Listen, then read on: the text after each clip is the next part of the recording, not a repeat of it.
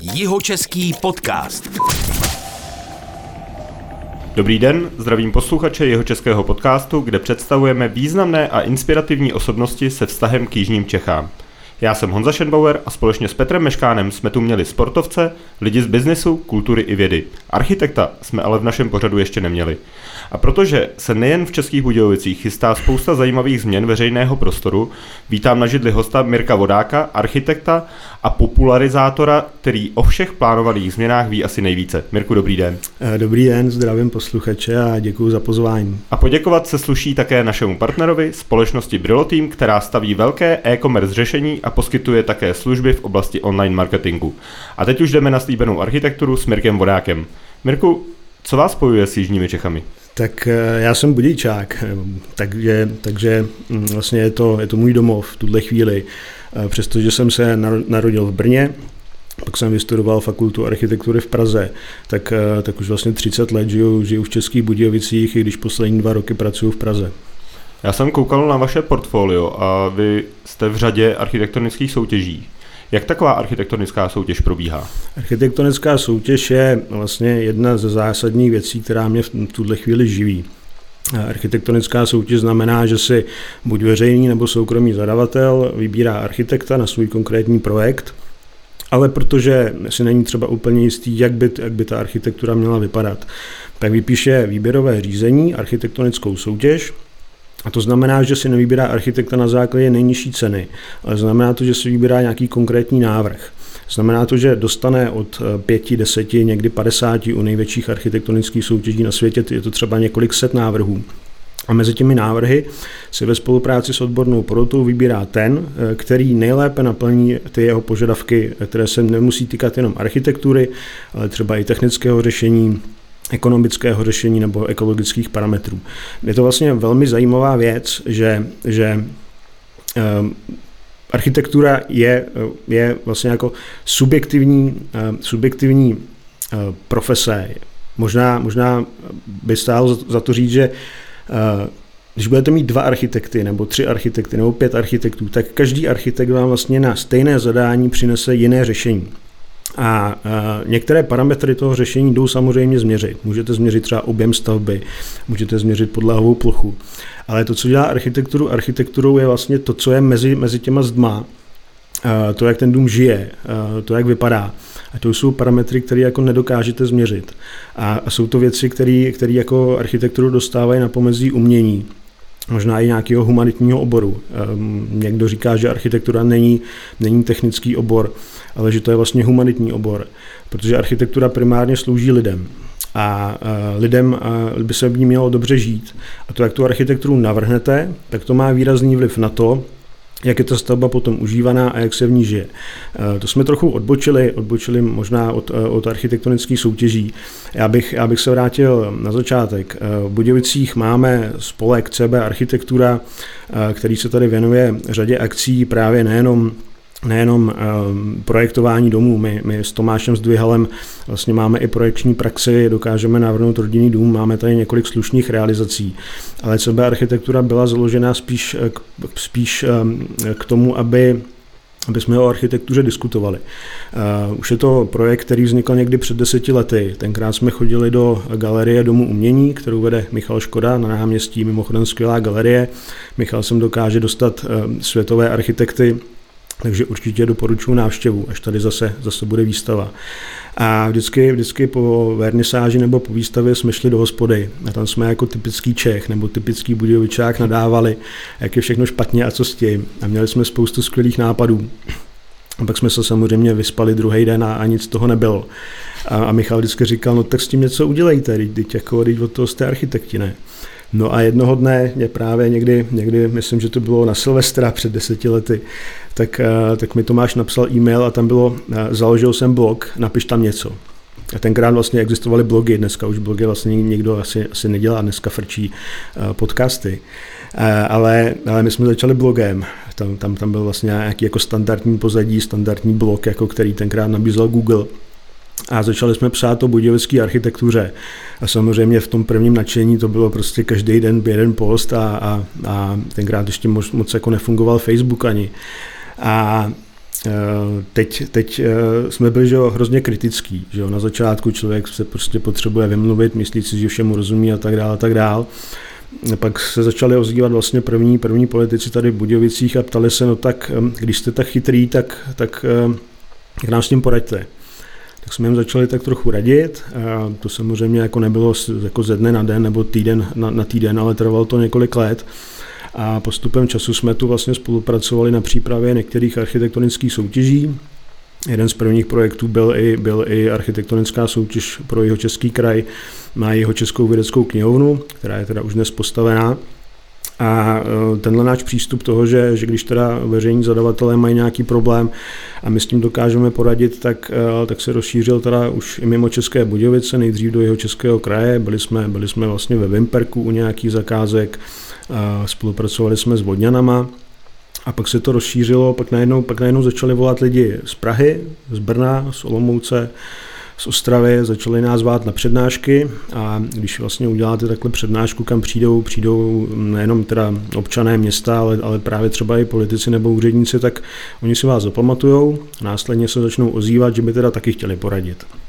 To znamená, že ze spolku se stala společnost, a ta společnost se specializuje teda na jednak propagaci a, a diskuzi o architektuře, na sbírání dat o architektonických soutěží, Tomáš má vlastně naprosto unikátní databázi, která, která obsahuje eh, seznam všech architektonických soutěží, které proběhly v České republice od roku, eh, od, od, od revoluce, takže za posledních 30 let. Je to teda Excelová tabulka, naprosto nepřehledná, nikdo ji nerozumí, ale pokud budete chtít jakýkoliv data o jakýkoliv soutěži, tak, tak my vám ji na, na, najdeme. A uh, spolek, spolek začal tedy i organizovat architektonické soutěže, respektive společnost. A najednou jsme zjistili, že, že jako ten aktivismus, eh, samozřejmě první dva roky eh, to bylo všechno zadarmo, potom jsme si začali nesměle účtovat, eh, řekněme, několik set korun nebo aspoň cestovné za, za přednášku. A, a potom vlastně, když jste organizátor, tak, tak už to je normálně profesionálně zaplacená práce, takže, takže samozřejmě u těch, u těch největších soutěží se tím dá i docela slušně živit a e, v tuhle chvíli patříme asi, asi mezi dva největší organizátory soutěží v České republice a od těch malých, malých vlastně projektů za, za 100 tisíce jsme se dostali k zakázkám za několik miliard. E, k těm konkrétním věcem se možná dostaneme za chvilku. Já bych ještě zmínil to, že CB Architektura v Budějovicích spolupracovala i na projektech, jako je Peča Kuča Night, mm-hmm. kterou vlastně taky vymysleli architekti architekti to vymysleli mimo jiné proto, aby se, aby se jiní architekti nevykecávali. Takže ten formát těch 6 minut, 40 vteřin, 20 x 20 slajdů je, je proto, aby architekti jako nemluvili moc dlouhavě. Takže, takže kdybych možná mluvil dlouhavě, tak, tak, tak nějaký limit mi, když tak řekněte. Spolupracovali jsme jako řadu let na, na festivalu Město lidem, lidé městu. Pro nás to bylo vlastně jako zásadní věc ukázat, že i bez toho, abyste postavili nějakou stavbu, tak dokážete proměnit to veřejné prostranství. Vlastně během, během jednoho, jednoho rána, kdy se navezla tráva eh, do ulic a dali se tam prostě, eh, zmizely auta, zásadní věc. A ta ulice se proměnila, tak bez toho, abyste vlastně postavili jedinou stavbu, tak dokážete naprosto změnit vlastně charakter té ulice a způsob, jakým se užívá. A poslední projekt, na kterém jsme v Budějovicích spolupracovali řadu let, je Den architektury. Každý rok v říjnu, vlastně první říjnovou neděli, se v, se v, v celé České republice koná Den architektury. My jsme ho asi šestkrát organizovali v Českých Budějovicích, dělali jsme procházku po historickém centru, byli jsme v parku Čtyři dvory, měli jsme jeden den architektury, se věnoval třeba mostům konkrétně, takže těch aktivit je hodně a, a vlastně se dá říct, že většina naší práce tady v Budějovicích není, není o barácích, ale je o tom, že mluvíme o architektuře. Takže tolik asi ten rozsah toho, co, co všechno děláme. Vy jste zmínil, že jste byli naštvaní, jak to probíhá. Je to tak, že už se to zlepšilo, to pořádání těch veřejných soutěží, nebo ta starost o ten veřejný prostor, nebo je to furt v některých městech ještě řešeno špatně? Je to, je to pořád ehm, Zlep, zlepšuje se to, pomalu se to zlepšuje, já nech, vždycky, vždycky jako vidím ty věci spíš jako optimisticky, ale pokud bychom vzali celkový objem investic, veřejných investic v České republice, který se ročně pohybuje kolem nějakých 500 miliard korun, tak ty architektonické soutěže se týkají zhruba 1 až 2% Není to problém Českých Budějovic, není to problém jeho českého kraje, je to celorepublikový problém. Česká republika má samozřejmě nějaké strategické dokumenty, jako je politika architektury a stavební kultury. To je prostě dokument, který schválila vláda. V tom dokumentu se říká, že by se měly upřednostňovat architektonické soutěže, kde se hodnotí kvalita stavby a nikoliv nejlevnější řešení ale veřejní zadavatelé to ne vždy respektují, a to znamená, že skutečně jako drtivá většina veřejných zakázek v Čechách je vypsaná tak, že se hledá nejlevnější projektant. Vlastně se ani nehledá ta stavba, ale hledá se ten, kdo to umí jako nejlevněji nakreslit. To právě, právě jak jsem mluvil o tom, že architektura je kreativní profese, tak to je samozřejmě tragédie, protože pokud jako hledáte někoho, kdo, kdo po, po kom chcete jako nějakou kreativní práci, ale zároveň jako profesionální práci, jako technickou, tak to nemůžete hledat tím, že se zeptáte, kdo je tady nejlevnější. Jo. Všichni víme asi, jako jak chutná nejlevnější mlíko, nebo nejlevnější pivo, nebo jako nejlevnější chleba. To jsou prostě věci, které někdo musí vytvořit. To není jako výrobek, který dovezete z Číny ne, nebo z Ameriky, ale to jsou věci, jako na které musíte buď šáhnout rukama, a, a nebo je musíte vymyslet. A tam samozřejmě jako není možné, aby, aby to kritérium pro ten výběr toho, toho profesionála bylo nastavený tak, že to bude ten nejlevnější na okrese. A bohužel se to děje. Výhodou té architektonické soutěže je to, že vy předem řeknete, kolik jste ochotní za to utratit, a, a hledáte potom eh, ty schopní architekty, který vám řeknou, hele, za ty peníze vám umíme navrhnout eh, takovouhle věc. A ty architektonické studia se do toho hlásí s tím svým projektem, že za to nedostanou žádný, žádný prostředky, nebo dostávají zaplaceno i za to, že dají ten návrh? Je to tak, že většina soutěží je otevřená. Otevřená soutěž znamená, že se tam může přihlásit vlastně jakýkoliv architekt z České republiky, případně i z Evropské unie, v těch, v těch, nej, u těch největších soutěží z celého světa. A v architektonické soutěži existuje první, druhý, třetí místo. Ty, ty, co se umístí na prvních třech místech, tak dostanou ocenění. A potom jsou tam ještě odmě, odměny, těch může být třeba další čtvrtý, pátý, šestý místo, ale všichni ostatní architekti to vlastně dělají zadarmo. Je, je to risk, do kterého vlastně jdou. Je to, je to vlastně jako velmi neobvyklý. Nevím, jestli nějaká další profese vlastně eh, je ochotná tohleto dělat. Ono to není jako běžné výběrové řízení, kde, kde dáte nabídku. Jo. Eh, ona je to skutečně práce eh, udělat architektonický návrh u průměrné soutěže, řekněme třeba na dům za 100 milionů, tak je práce, která vám zabere zhruba měsíc, eh, minimálně ve třech lidech. To znamená, ten ateliér v tom má svoje náklady, které se pohybují u každé soutěže ve sta tisících, u těch největších soutěží třeba v milionech. Ten, ten ateliér vlastně tohle udělá, tu svoji práci udělá ty svý zaměstnance zaplatí, odezdá návrh a čeká, až se, až se eh, setká porota. Ta porota rozhodne o těch nejlepších třech, ty dostanou, ty dostanou teda eh, nějakou, nějakou cenu, která jim víceméně pokryje ty náklady, které do toho dali. Ale všichni ostatní na tom vlastně prodělávají. Eh, ještě, ještě jedna věc je ta, že ten vítěz té zakázky potom podepisuje smlouvu na, na, na všechny projektové fáze toho domu. Že on vlastně projektuje celý dům od, od dopracování studie přes projekt pro stavební povolení až po, až po autorský dozor na stavbě. A v těch, v těch soutěžích je právě ta zakázka zaplacená mnohem líp, než jsou, než jsou ty běžné zakázky, takže ty architekti do toho jdou s tou vidinou, že když budou nejlevnější, tak si potom aspoň vydělají eh, na tom, na tom nejlepším projektu. Eh, mimochodem třeba v Rakousku, eh, co, co známe architekty v Rakousku, tak ty říkají, že 80% jejich práce právě tvoří práci pro veřejný sektor a že drtivá většina této práce je z architektonických soutěží. Říkají, že, že ta úspěšnost soutěže je kolem 20%, že vlastně řekněme, že vyhrajete jednu z pěti soutěží, řekněme, že optimisticky, když patříte mezi ty nejlepší. Takže oni vlastně z těch, z těch zakázek, které vyhrajou, tak financují ty soutěže, kde, kde jako neuspěli. Máte teďka v hlavě nějakou budovu nebo nějaký, nějaký veřejný prostor, který se dobře revitalizoval nebo dobře předělal teďka v Jižních Čechách? Něco, co byste řekl, tady to bylo udělané opravdu dobře? A, tak já si přehřeju polívčičku s tou jeho českou vědeckou knihovnou. A, ono je to Ono je to, mm, vlastně byla to první architektonická soutěž, velká architektonická soutěž pro jeho český kraj.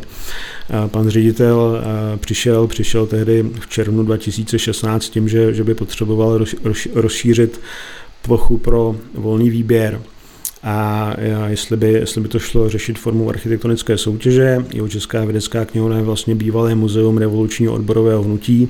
Asi ten dům znáte u, no, u Lidické u Malše. S tím, že, s tím, že byly prostě peníze jenom na dostavbu té knihovny. Ne, nebyly peníze na to, aby se ten dům vlastně jako celkově opravil. Takže, takže to řešení muselo být navrženo tak, aby, aby fungovalo tak, že to bude přístavba. V té soutěži se objevila řada různých návrhů, který, který třeba pracovali s tím, že by se to nastavilo nahoru nad knihovnu.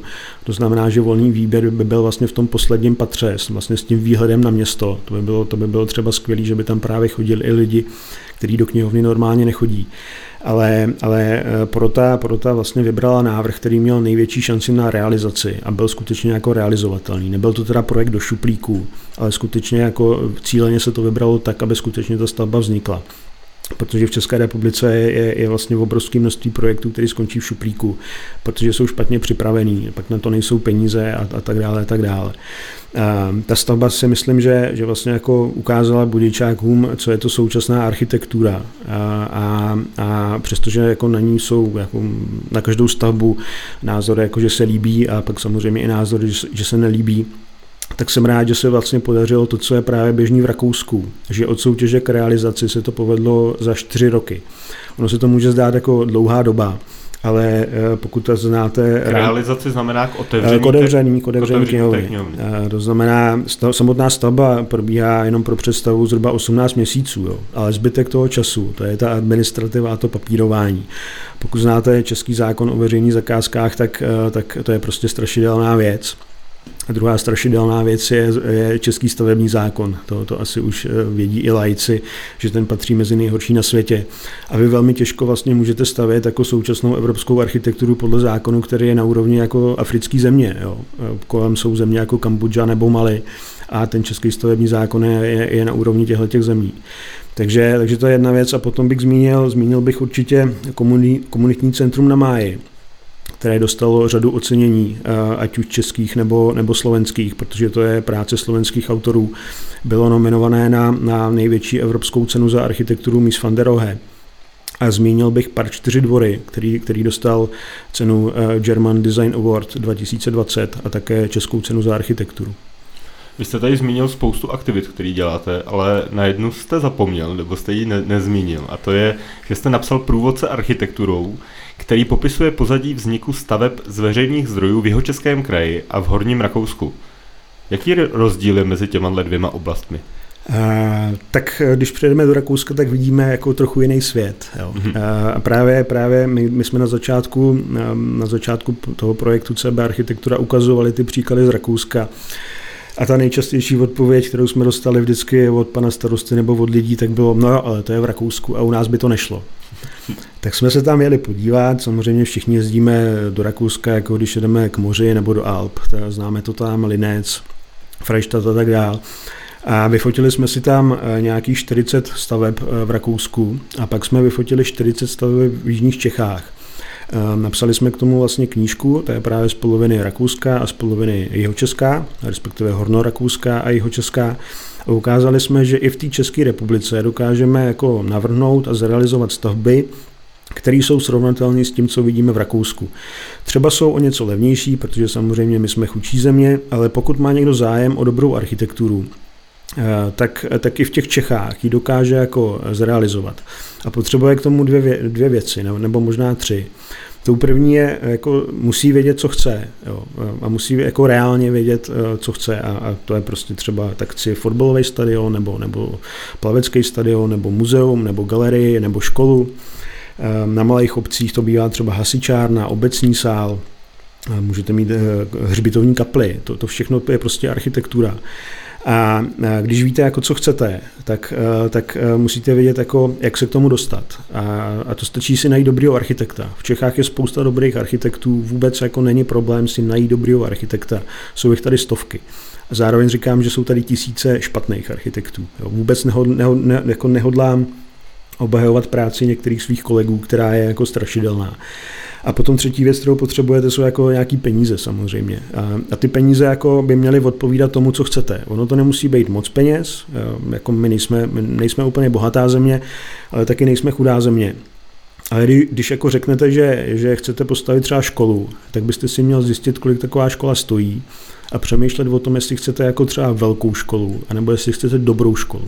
A když prostě eh, budete chtít jako velké věci, tak velmi pravděpodobně to bude hrozně drahý, protože prostě čím větší věc, tak tím víc stojí.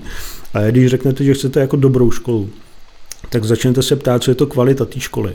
A můžete třeba jako začít diskutovat o tom, jako čemu všemu ta škola má sloužit a jestli třeba v rámci školy nemůžete postavit ještě školku nebo nějaký sportovní sál a nebo, nebo jako slučovat nějaký funkce a, a, a když jsou tam ty děcka v té škole od, od 8 do 4, tak čemu ta škola slouží potom jako třeba od 4 do 8. Jo. A, a, a ta škola může mít vlastně jako celou řadu dalších funkcí, v Horním Rakousku je velmi často že se, vidět, že se spojuje třeba, třeba ško, školka s hasičskou stanicí. Jo. Je to vlastně takový jako zvláštní spojení, ale je to jeden dům, který má třeba jednu přípojku a tím pádem ušetříte nějaký peníze za, za přípojky, za fasády a tak dál. A potom jako malí děti koukají na, na ty svý tatínky, když je potom poplach, tak tak ten vzor tam jako přijde a, a vidí ty houkačky a všichni jsou z toho nadšení. Takže i tohle jsme viděli.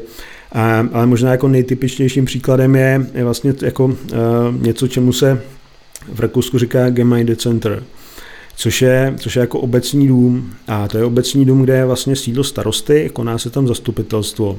Ale velmi často u toho bývá třeba pošta, bývá u toho malý obchod, květinářství, pekařství a bývá u toho spolkový sál, kde se vlastně jako konají, konají ty spolkové akce. Ten spolkový sál velmi často má má třeba funkci jako pro malý sporty, jo? Že, že vlastně tím, že kumulujete funkce dohromady, tak vytváříte nějaký synergický efekty. A pak najednou zjistíte, že, že ty domy jako nejsou tak drahý, když, když, jako, když víte, co chcete a dokážete si jako říct, hele, spojíme tyhle dvě funkce, tak už nestavíte třeba dva domy, ale stavíte jeden dům, který umí jako víc věcí. Je tohle to příklad i toho Velešína, kde jste byl taky v rámci té architektonické soutěže? Já jsem, já jsem soutěž z Velešína sledoval jenom z pozdálí. Já jsem ve Velešíně kdysi spolupracoval na, na výběru městského architekta. Pan, s, panu, s panem starostou se známe. Pan starosta je tam nový, tohle je jeho první volební období. A musím říct, že hned jako během těch prvních čtyř let dokázal dvě důležité věci. Dokázal si najít městského architekta. Ne každý město má svého architekta. Městský architekt by měl radit starostovi a zastupitelstvu, jak vlastně, eh, jak rozvíjet to město z pohledu architektury a urbanismu. A, a panu starostovi se podařila ještě druhá věc, že s městským architektem hned, hned po roce vypsali architektonickou soutěž. Vypsali architektonickou soutěž na, na, právě na spolkový sál. A je, je to vlastně novostavba na místě současného sálu, který, který vznikl za, za komunismu v rámci akce Z a vlastně jako technicky, technicky jako ne, není možné to představit. Takže tam padlo rozhodnutí, že se zbourá dostali, dostali um, něco kolem 20 návrhů a vybrali z nich nejlepší, nejlepšího architekta, který teď projektuje. Jak velká musí být obec, aby si mohla dovolit uh, městského architekta? Pokud vím, tak nejmenší obec v Čechách má něco kolem snad 200 obyvatel, není to víc než tisíc, uh, takže, takže jako eh, říkám, architekta si může dovolit kdokoliv, pokud ví, jako k čemu mu to je. Právě posloucháte jeho český podcast s architektem Mirkem Vodákem. Jeho český podcast. Pojďme k těm proměnám, které nás čekají. Asi ta nejvýznamnější je blížící se proměna Budějovického náměstí. Co přesně se tam stane? Je to velká diskuze. Samozřejmě Budějovický náměstí je téma, který se tady jako řeší asi od nepaměti. No, a dlouho, jednou, dlouho. jednou za čas vlastně přijde někdo s tím nápadem, jako že by tam teda zakázal dopravu a vysázel stromy. To jsou asi jako by dvě největší témata. Současná koalice se, se rozhodla vyřešit aspoň jako polovinu toho problému, nebo, nebo, nebo částečně. A sice je to reakce na to, že přes Budějovický náměstí jezdí, jezdí podle sčítání něco kolem pěti tisíc aut denně. A to, to už je jako fakt hodně. Jo. Jako myslíte transitní dopravu? Je to, je to, je to, eh, jsou to všechny auta, které na náměstí vědou a vyjedou. Mm-hmm. Jo. A právě transitní doprava je zhruba jedna polovina toho počtu. Transitní doprava se jako nepředstavujte kamiony jako, jako transit, ale transitní doprava se v terminologii dopraváků říká vlastně dopravě, která tam nemá ani start, ani cíl. Je to prostě doprava, která tam projede. A bez toho, aby, aby tam jako vlastně byl... byl um, Myslíme tím ty auta, které se zkrátí tu přesně tak, okolo, přesně okolo tak. těch sadů, tak Sady se to zkrátí jsou, přes náměstí. Sady jsou ucpaný, střihnu to přes náměstí, v obědu si prostě jako náměstí kolem dokola, zatroubím a vypadnu. A někteří lidé tam jezdí jenom kvůli tomu, že se jim ta cesta líbí. Víc. No, samozřejmě. Na náměstí prostě v kavárně sedí kámoši a mám nový auto, tak eh, taky mu ukážu prostě, jak to, jak to umím oturovat. Ale, ale eh, prostě to je problém, který asi řeší každý druhý město. Nejsme v tom sami, eh, jenom, jenom prostě, když si vezmeme jiný podobně velký města v Čechách a podívali bychom se na jejich náměstí, tak, tak je to zhruba půl na půl. Na polovině náměstí, třeba jako je hlavní náměstí v Olomouci nebo v Brně, vlastně nezajedete autem, pokud nemáte oprávnění. Nezaparkujete tam, pokud nemáte oprávnění. Na druhou stranu máte třeba Hradec Králové, který má na náměstí jako obrovský parkoviště, ale nemají tam tak velký tranzit. Budějovice jsou fakt specifický v tom, že, ten, že ty tisíce aut tam jako přes to náměstí jezdí bez toho, aby, tam, aby to dávalo smysl. To znamená, Budějovická radnice si najala odborníky eh, z, z oblasti architektury, ale především z oblasti dopravy, eh, do, dopravní inženýry. A ty navrhly několik možných řešení eh, s tím, že to, co se děje teď, by měla být nějaká první etapa, která by skutečně měla jenom zamezit tomu tranzitu. To znamená, že bude tam, bude to spojený s nějakýma jednosměrkama, Jedna část náměstí by, by vlastně měla být průjezdná jenom v nějaký čas a jenom pro zásobování. Jinak se vlastně nic moc nezmění. Je to tak která část toho Je to, je to severní část náměstí, uh, severní část náměstí ulice do, do Plachandy, Plachýho. No. Mm-hmm. Takže, takže není to žádná jako revoluční věc. Pokud bychom se podívali třeba na nějaký dánský, holandský nebo rakouský města, tak tam to prostě fakt funguje, takže celý centrum je bez aut. A pokud tam nebydlíte nebo nemáte provozovnu, tak tam nezajedete. Uh, nej, ne, jako nej, nej, největším příkladem je asi slovenská Lublaň, která, která na to má postavenou vyloženě politiku. Pan starosta už je tam starostou 20 let a ty lidi ho volí právě tady, tady kvůli těmhle těm rozhodnutím, kdy on prostě řekl, že centrum Lublaně jako nebude pro auta, ale jako vůbec. Tam, tam i když bydlíte, tak, tak jako eh, tam nejsou vyznačený parkovací místa, vůbec nikde. Eh, na druhou stranu hned vedle centra mají podzemní parkoviště pro 500 aut. Stálo to hrozně moc peněz. Eh, parkování není zadarmo. A, a, a když vlastně uděláte takovýhle rozhodnutí, tak tak je dobrý eh, jako navrhnout nějaké řešení. To znamená, když zakážete auta, eh, ať už průjezd, tak byste měli mít vytvořenou nějakou objízdnou trasu. Já si myslím, že Budějovice to mají. Prostě sady jsou objízdná trasa pro centrum. Potom nádražní ulice a, a Strakoninská je objízdná trasa vlastně jako pro, pro širší centrum Budějovic. A teď se staví dálnice, která bude jako objízdná trasa pro, pro celý Budějovice. No a pokud, pokud někde zrušíte parkování, no tak jako samozřejmě jako politicky abyste to dokázali prosadit, tak je, tak je asi jako potřeba ty parkovací domy někde postavit. No. Bude se stavět parkovací dům u sportovní haly a možná, že se postaví parkovací dům na Senovážném náměstí. A kolik zmizí těch parkovacích míst po tomhle tom zásahu do toho náměstí? To je politický rozhodnutí, do kterého se nikomu moc nechce, ale, ale jenom pro představu. No, aby jsme, aby jsme, byli, aby jsme mluvili o přesných číslech, protože ono okolo toho panuje spousta mýtů. Zmizí jich tolik, nakolik bude odvaha. A jenom pro představu, na samotném náměstí je vyznačeno 80 míst. Jo, je, je to, na každé straně je to zhruba 20, je to to dlouhodobý parkování, který tam je na ty hodiny a je to ten vnitřní vlastně okruh. To je 80 míst. V celém centru máte něco kolem 300 parkovacích míst, jo, to, takže to nejsou žádné tisíce míst. A pokud, pokud někde jako zmizí, uh, zmizí jako jedna desetina toho počtu, tak, tak to bude kolem 30 míst v celém centru. To není jako nic, co by, co by jako nějak zásadně, převratně jako změnilo eh, život, život v centru města. Známý populizátor architektury Adam Gabriel mi asi před třema rokama řekl, že máme nejkrásnější náměstí, ale také největší kruhový objezd eh, v republice. Myslíte si, že ty auta na to náměstí patří nebo ne? Eh, já si myslím, že eh, tak, jak v současnosti funguje Budějovický centrum, tak ty auta tam, tam jako mm, asi, asi spíš patří, než ne. Ono to má spoustu souvislostí, který jako mm, vyplývají z toho, jak, jak, jak to centrum žije. Jsme zase u toho, že architektura nebo doprava je vlastně ovlivněná tím, jako, jak, jak to funguje celý. V centru zaprvé bydlí nějaký lidi, kteří tam prostě dlouhodobě žijou, řekněme, že polovina z nich bude mít auto. To auto prostě parkují v ulicích, jako je Česká, kde, kde prostě je rezidentní parkování. Potom tam máte podnikatele, eh, který tam mají provozovny. Ta podnikání potřebuje obvykle nějaké zásobování a v některých případech i vaši zákazníci přijedou autem. A potom máte třetí skupinu lidí, což jsou turisti nebo návštěvníci, který, který vlastně přijíždí do, do centra kvůli, kvůli nějakým jiným důvodům. A, a to už je jako podle mě nějaká, nějaká cílová skupina, kde jako bych asi začal s tou, s tou redukcí. A to, je, to, je, to jsou prostě ty tisíce aut, který tam jezdí. Protože rozhodně není potřeba tisíce aut eh, pro pro rezidenty v centru. A, a rozhodně nejsou tisíce aut potřeba pro, obs, pro dopravní obsluhu v centru. Jo.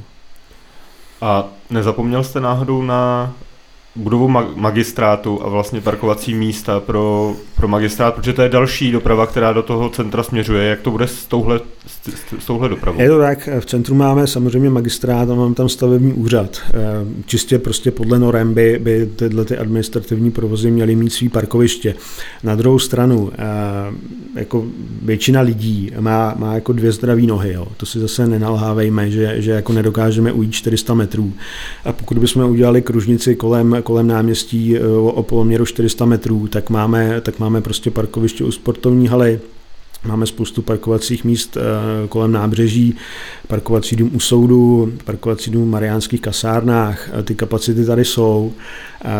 Obecně eh, vlastně stání v centru by mělo být na ulicích spíš jako krátkodobý a, a aby se vlastně právě točily ty auta, aby, aby vyhověli těm potřebám těch lidí, kteří právě potřebují rychle, rychle ně, něco jako v centru vyřídit. Ale nemělo by to být prostě jako na hlavním náměstí. Jo.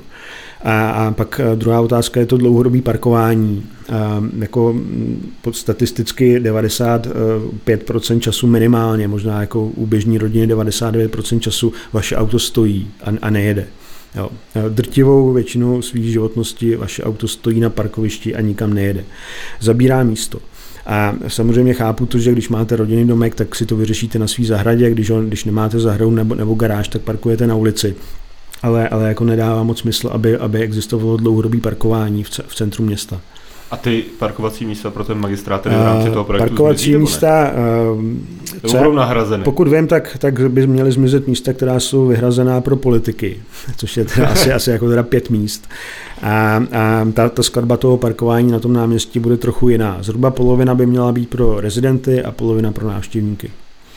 Zmínil se taky o nějaké zelení. Jak jakou formou se tam dostane ta zeleň a jak to třeba řeší i na jiných, v jiných městech?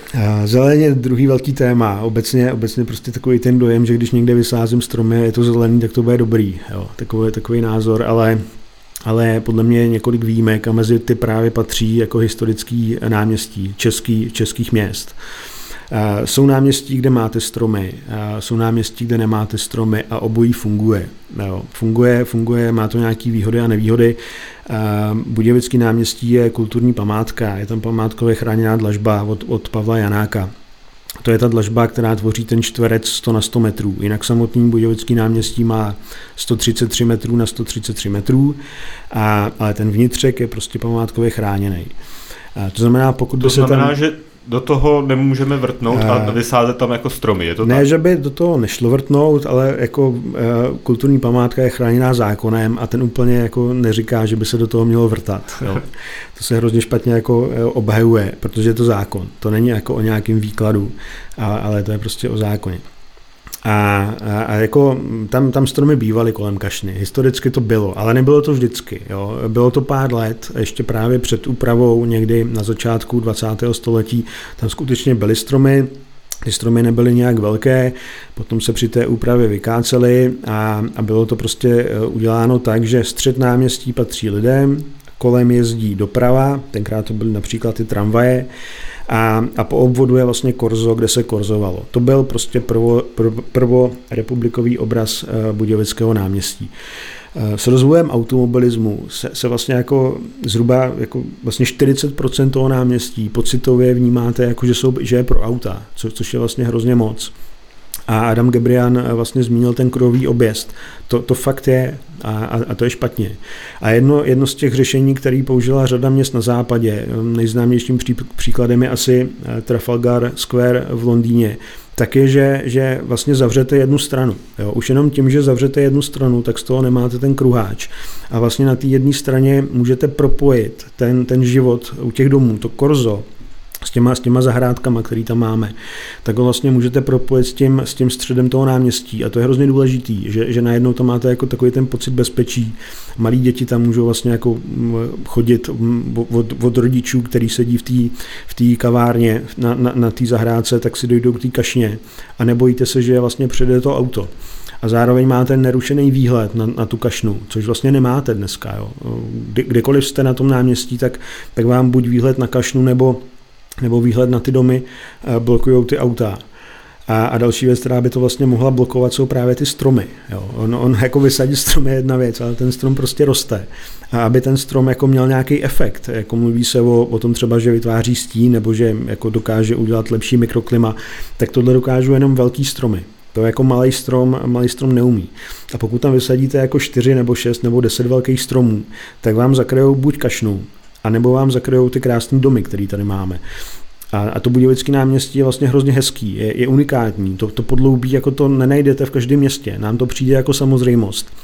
Ale, ale eh, tohle, tohle i jako v Čechách má, má hrozně málo měst a v Evropě je to dost unikátní. A trochu to připomíná vlastně jako třeba, třeba italský města, který mají podobnou věc. A mimochodem eh, italský města na, na náměstí, přestože je tam jako mnohem větší teplo, tak tam stromy jako velmi často nem, nemývají. Nejznámější náměstí eh, svatého Marka v Benátkách, obecně Benátky, celý Benátky, jako tam, tam najít stromy vlastně zázrak. A přesto to všichni milujeme. Jo. Tak, takže já bych jako úplně nespojoval to, že někde vysázím stromy s tím, že, že to najednou bude jako super skvělý a že se nám to bude líbit. Jo. Ta, ta věc je mnohem složitější.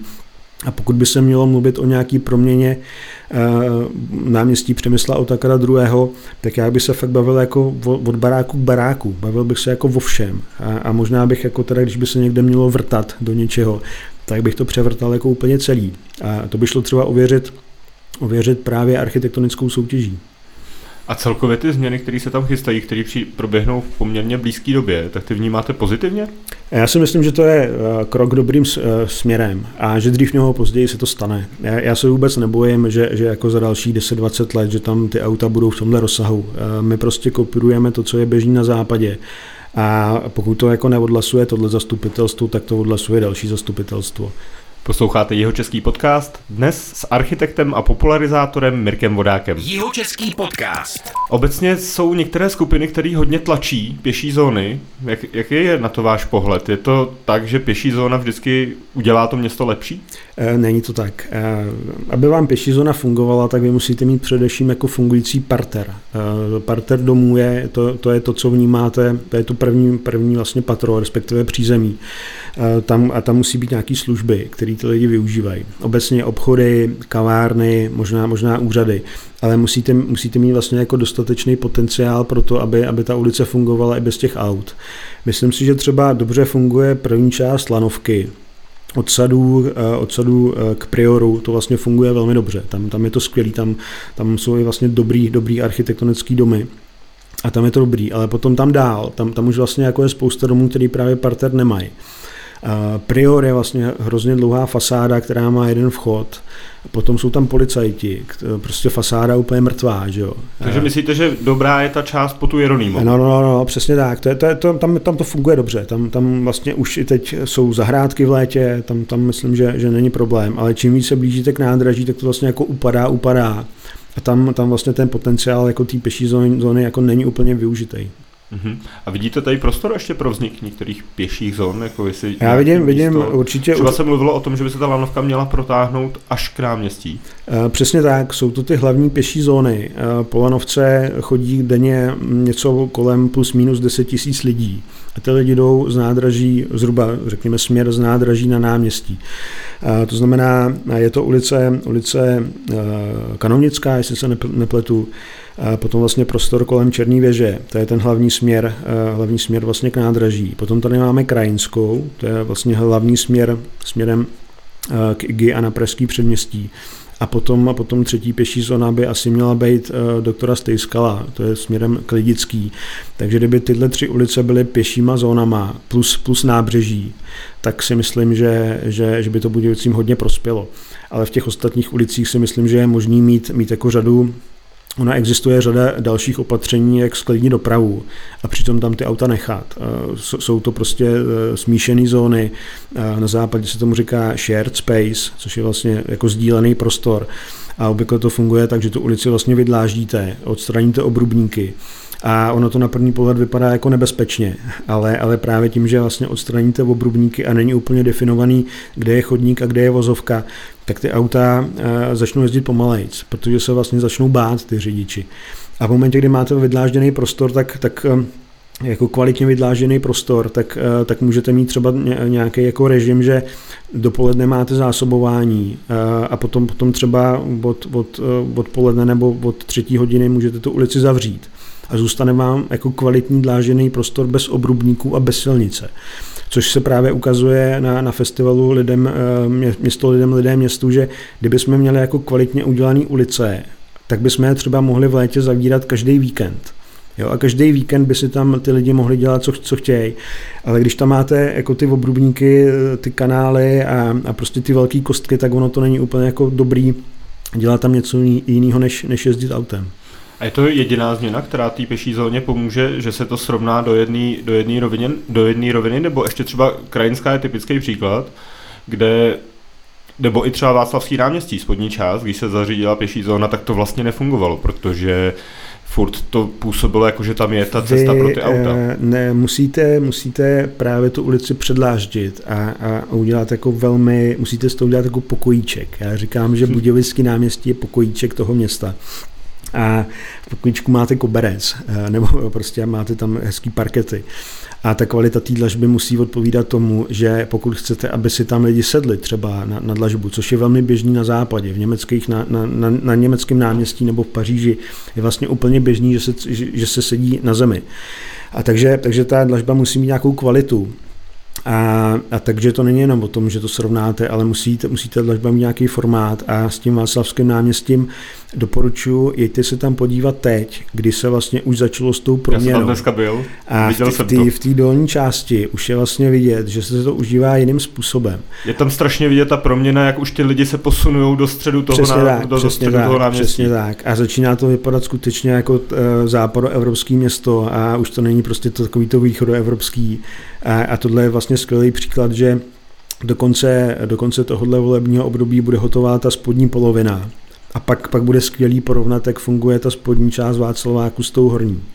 A můžeme vést diskuzi o tom, teda jak moc ty auta potřebujeme a co dokážeme udělat, eh, vlastně, když ty auta dáme pryč a, a vytvoříme prostředí, který odpovídá, odpovídá tomu, tomu uživateli. A říká se, že že ty ulice by vlastně měly odpovídat, uh, odpovídat jako malým dětem a starým lidem.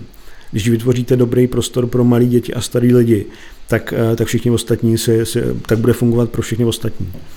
Z mého pohledu mají Budějovice velký potenciál v cyklodopravě. A myslíte, co je třeba udělat pro to, aby to vypadalo jako v Amsterdamu nebo jako v Berlíně tady? Změnit myšlení, změnit myšlení. Je to, je to o tom, já nevím, nakolik znáte ty příběhy z Amsterdamu nebo z Kodaně. To, to je prostě politický rozhodnutí, kdy se řekne, že cyklista je naprosto plnohodnotnou, cyklista a chodec je plnohodnotnou formou dopravy ve městě. A ne, že jako cyklodoprava je jako nějaká sportovní záležitost, jako že jedete kolem řeky na, na výlet.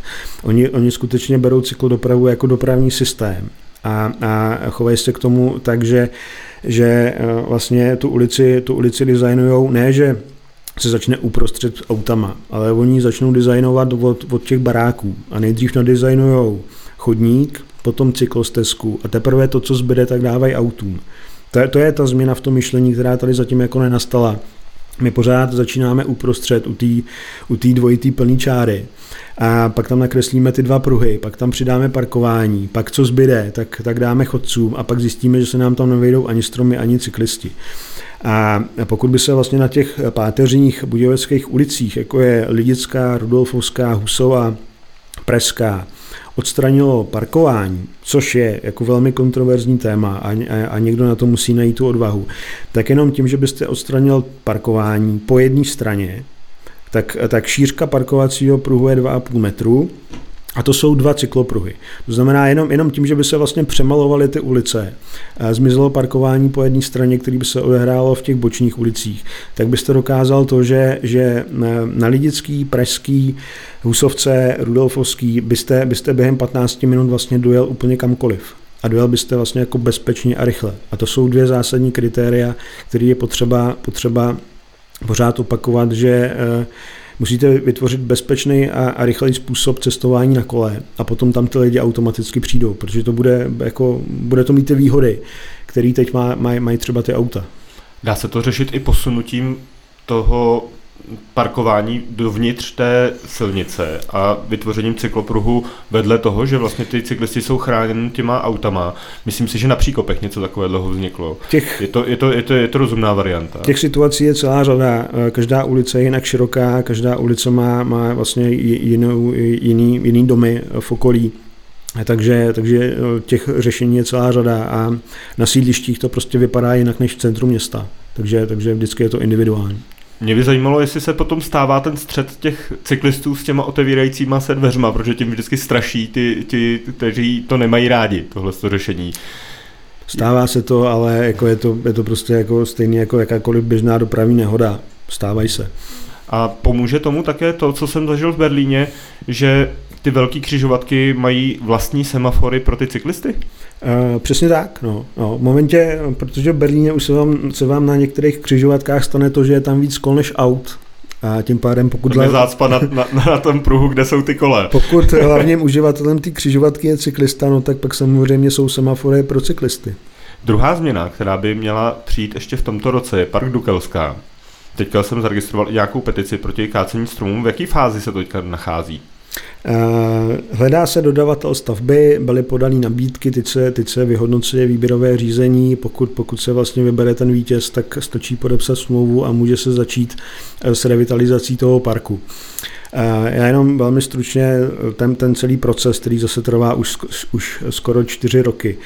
My jsme vypsali architektonickou soutěž na, na, na park, vyhráli to velmi zkušení architekti kteří za sebou mají řadu realizací parků. Mimochodem, ten tým je složený jak z architektů, tak z krajinářů, kteří mají autorizaci. To znamená, že, že vlastně jako mají eh, oprávnění k tomu navrhovat parky a rozumí tomu.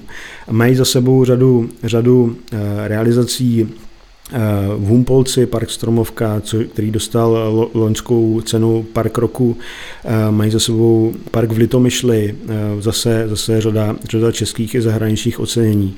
Každý se může podívat na to, jestli ty parky vlastně byly nějakým způsobem zničený. Nic takového se samozřejmě nestalo. Eh, na druhou stranu každá revitalizace parku prostě znamená to, že tam přijdete a pokácíte nějaký stromy. To vidí, to vám řekne každý, každý krajinář, každý zahradník vám řekne, že musí mít ostrou sekeru a tvrdé srdce. Tak, tak to prostě je. Rozsah kácení v parku Dukelská je něco kolem eh, do, do 20% toho, toho, co tam je.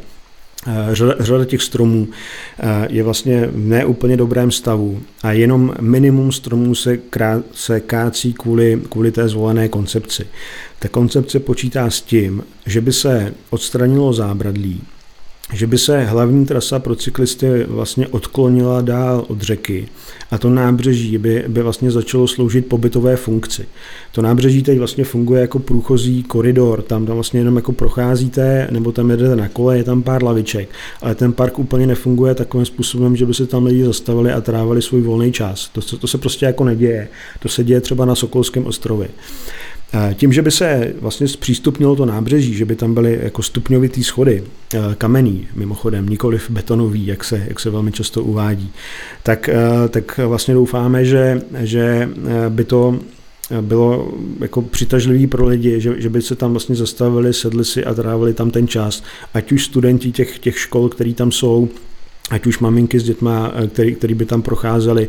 Mimochodem součástí té revitalizace jsou dvě dětská hřiště, jedno pro malé děti, to je hezky za půdkem, aby teda ty děti nepadaly do té řeky, když tam nebude to zábradlí, a pak, pak jedno, jedno hřiště pro, pro větší děti, bude tam přípojka na kanalizaci a elektro, takže, takže třeba i nějaký food track tam, tam, tam může přijet. A, a pokud vlastně chcete, chcete jako tyhle funkce do toho parku dostat, tak to samozřejmě znamená nějaký zásahy do, do, do, těch, do toho ekosystému, který tam je. Ale znova říkám, pokud byste vzali jakoukoliv jinou realizaci v České republice, tak jsme někde jako na na střední úrovni toho kácení. Já, já znám parky, kde se vykácelo 50% stromů a, a to není tak, že ten park je zničený. To akorát je, je obnova, která, která tady třeba jako řadu let neprobíhala. A pokud, pokud chcete, aby vám v tom parku vyrostly nový stromy, tak vy musíte vytvořit místo. Ten strom potřebuje vodu, potřebuje slunce a pokud všude kolem jsou, jsou stromy jako, jako vysoký velký stromy, tak, tak ty malé stromy nemají šanci vyrůst, protože to není les. Prostě je, je nutné si uvědomit, že park je uměle vytvořená struktura, která připomíná krajinu, ale ani jeden strom tam jako nevyroste přirozeně. Ty stromy jsou tam vysazený a pokud chcete vysazovat stromy, tak to taky znamená, že někdy musíte ty stromy kácet. Když se, když půjdeme dál po proudu Malše, tak eh, tam se zaznamenal možnost vzniku náplavky po vzoru té pražské. Myslím si, že to byla studie Město a voda, mm-hmm. který udělal ateliér A8000. Je to podle vás cesta správným směrem pro tohle tu oblast? Určitě. Budějovice, Budějovice má vlastně naprosto unikátní situaci, kdy my jsme fakt město, město jako na vodě. Ale možná by bylo dobrý se ptát, jestli jsme město u vody, protože my tu máme soutok eh, Vltavy a Malše. Tři minuty od náměstí vlastně máme krásnou přírodní scenérii.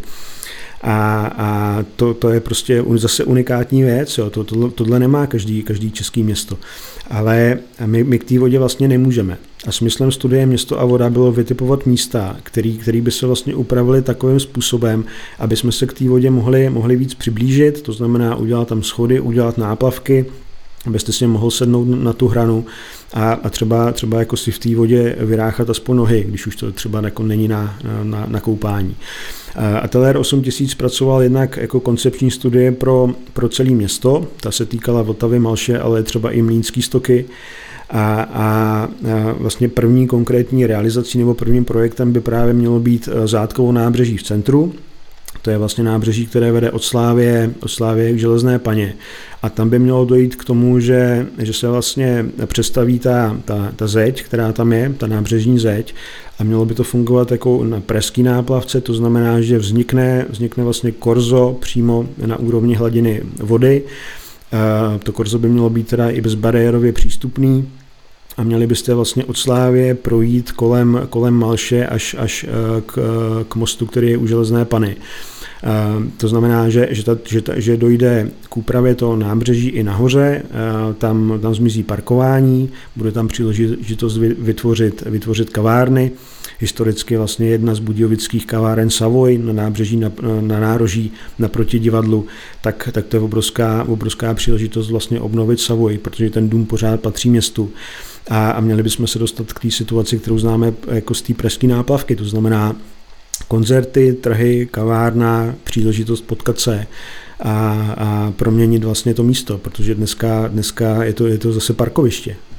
A v jaký fázi je tenhle projekt? Je to tenhle projekt jako se, se v tuhle chvíli zpracovává dokumentace pro územní řízení, to znamená, pokud proběhne územní řízení, tak, tak se řekne, že tam ta věc může stát. Územní řízení rozhoduje o umístění stavby, takže doufáme, že, že, že řekněme do prázdnin by, by tenhle proces mohl být ukončen a pak už je to relativně jednoduchý, pak už se jenom projektuje, seženou se peníze a bude stavba.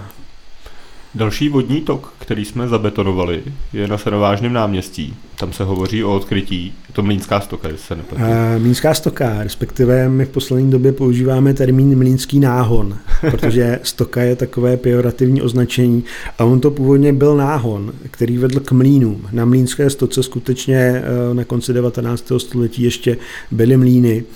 A, a na Senovážném náměstí ta stoka mm, nebo náhon měl, měl, měla úplně jiný charakter. To byly meandry, eh, byly, byly, tam, byly tam vlastně náhony, náhony k těm mlínům. Eh, byl tam špalíček, špalíček domů a, a rostlo tam spousta stromů.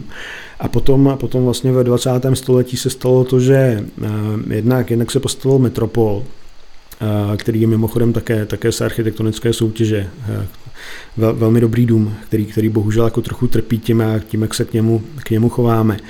Ale, ale došlo i k tomu, že ta Minská stoka byla zakrytá, To znamená, teče pod povrchem, a po revoluci tam vzniklo parkoviště, kterému se teda podle územního plánu říká, že to je provizorní parkoviště. No to jsem slyšel, že to je provizorní. A, a to náměstí vlastně vůbec neplní ty funkce toho náměstí, což souvisí s tím, o čem jsem mluvil. Ono, ono nemá vlastně moc parter, tam, tam nejsou ty obchody, tam nejsou ty služby. Máme tam vchod do muzea, máme vchod do, do metropolu, pak je tam vlastně blok e, biskupského gymnázia a, a to náměstí končí v křižovatce. To znamená, že jako e, my tomu říkáme náměstí, ale ono nefunguje jako náměstí. A my jsme vypsali architektonickou soutěž, která v tuhle chvíli probíhá, výsledky budou někdy na konci června.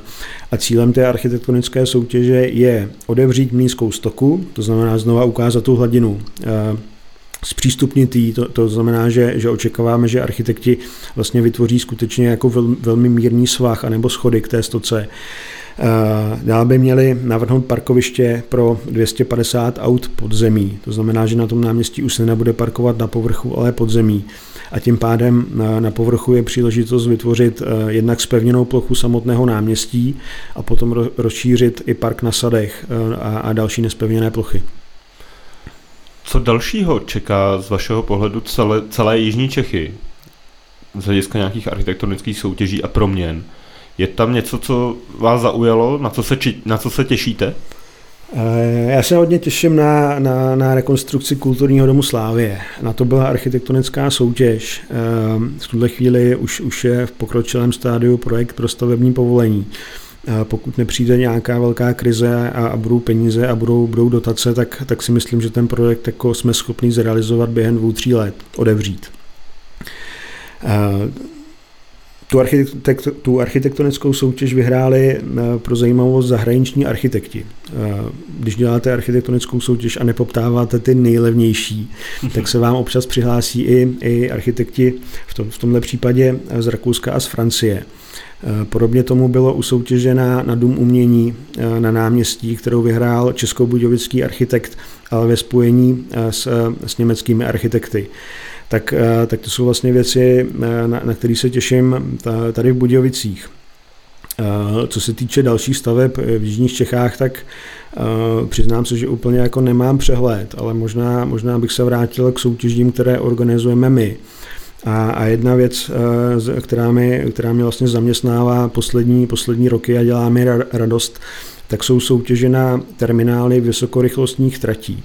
Eh, Česká republika má vlastně schválenou koncepci toho, že bychom to měli mít eh, nové vysokorychlostní tratě.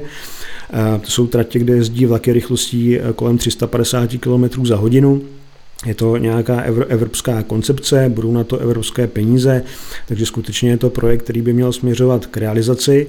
Eh, pro představu ta, ta páteřní trať by měla vést eh, z Berlína přes Drážďany do Prahy, z Prahy do Brna a z Brna na Ostravu a do Vídně a do Bratislavy.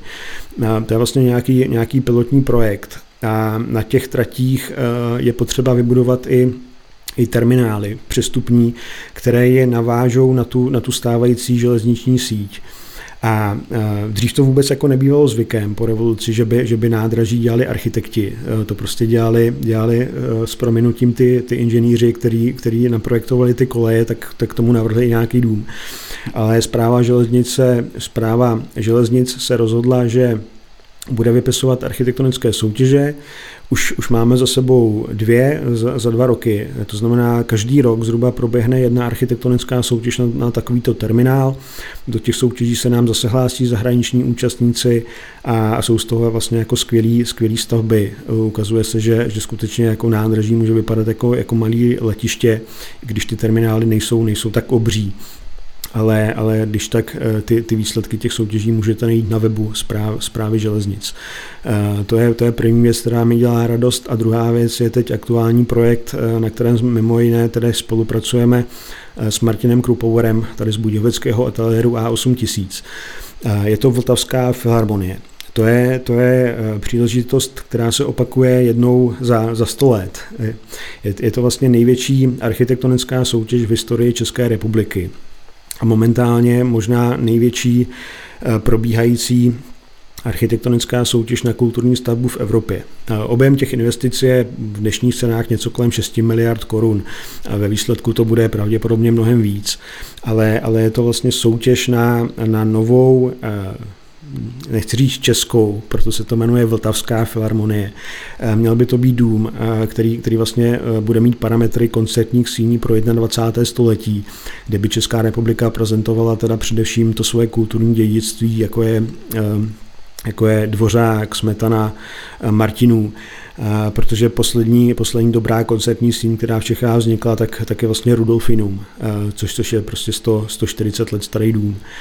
Takže, takže soutěž v tuhle chvíli probíhá. Měli jsme 120 účastníků přihlášených z celého světa. Bylo vybráno 20, 20, 20 ateliérů z toho eh, asi, asi dva jsou čistě eh, z Čech, eh, další ateliéry je spojení českých architektů se zahraničíma, ale, ale vlastně ten zbytek tvoří tvoří nejlepší architekti současnosti z Evropy, Ameriky, Ázie.